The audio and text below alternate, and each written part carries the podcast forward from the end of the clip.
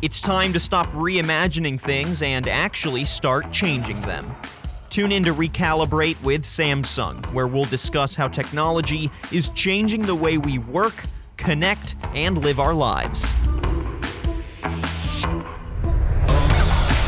Hey everyone, and welcome to this episode of Recalibrate by Samsung. On this episode, we'll explore virtualized RAN or vRAN. It's a highly complex topic, and there's a lot of confusion about what it means in the context of 5G. So let's break it down. vRAN is a virtualized radio access network and is seen as the next step in the evolution of cellular networks, and specifically advancing 5G. Yeah, so essentially, vRAN is taking functions that were previously hardware driven and making them virtualized or software based. Eh, so if you think about the transition that took place in IT networks, like those shifts, many operators are looking to move toward a more software-based network so they can uh, be more flexible in management, services, and feature introduction. Uh, essentially, vRAN moves the controller functions of today's hardware base stations to centralized servers or closer to the edge of the network, allowing uh, the mobile network operators or MNOs to pool and adjust those radio resources to better accommodate for user traffic. Picture a parade route. As the parade changes locations, it's likely the crowd gets heavier and requires more management. Would it make sense to have all officials, police officers, and more spread evenly throughout the route? Not really. In the same way with vRAN, MNOs can make adjustments to address increased capacity needs while more users are on the network in a congested area, instead of equally supporting all areas with the same capacity, even though one area might be less crowded vRAN gives uh, these MNOs greater network uh, deployment flexibility and resource availability using centralized resources operating on standardized commercial available hardware. This is a relatively uh, new approach, but it has huge implications for 5G and future generations of cellular networks and should provide several key benefits. Basically, vRAN can help MNOs intelligently shift capacity, reduce operating costs, and enhance the customer experience. Imagine a network that's never interrupted or congested, even when you're in a high populated area. Seems like magic, but it's feasible and right around the corner. vRAN's virtualized baseband, or vBBU, uh, allows the network to perform some centralized baseband processing and complete uh, real time sensitive tasks near the radio. So this improves overall network efficiency, uh, scaling up all the backend processes needed to deliver the ability to ad- adapt to any level of demand. Basically, it's the tool needed to deliver you that kind of seamless user experience everyone is looking for from their smartphone. So the benefits don't really just stop with consumers either. Operators will enjoy reduced cell site costs due to the centralized nature and low power consumption in their data centers or central offices.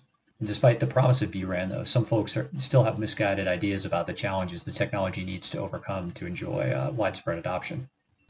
Great, Derek. Well, yeah, let's answer some common questions here about vRAN. Can vRAN effectively support low latency and new, highly available services? Absolutely. Uh, previous virtualization experience and the flexible nature of vRAN itself mean that it can.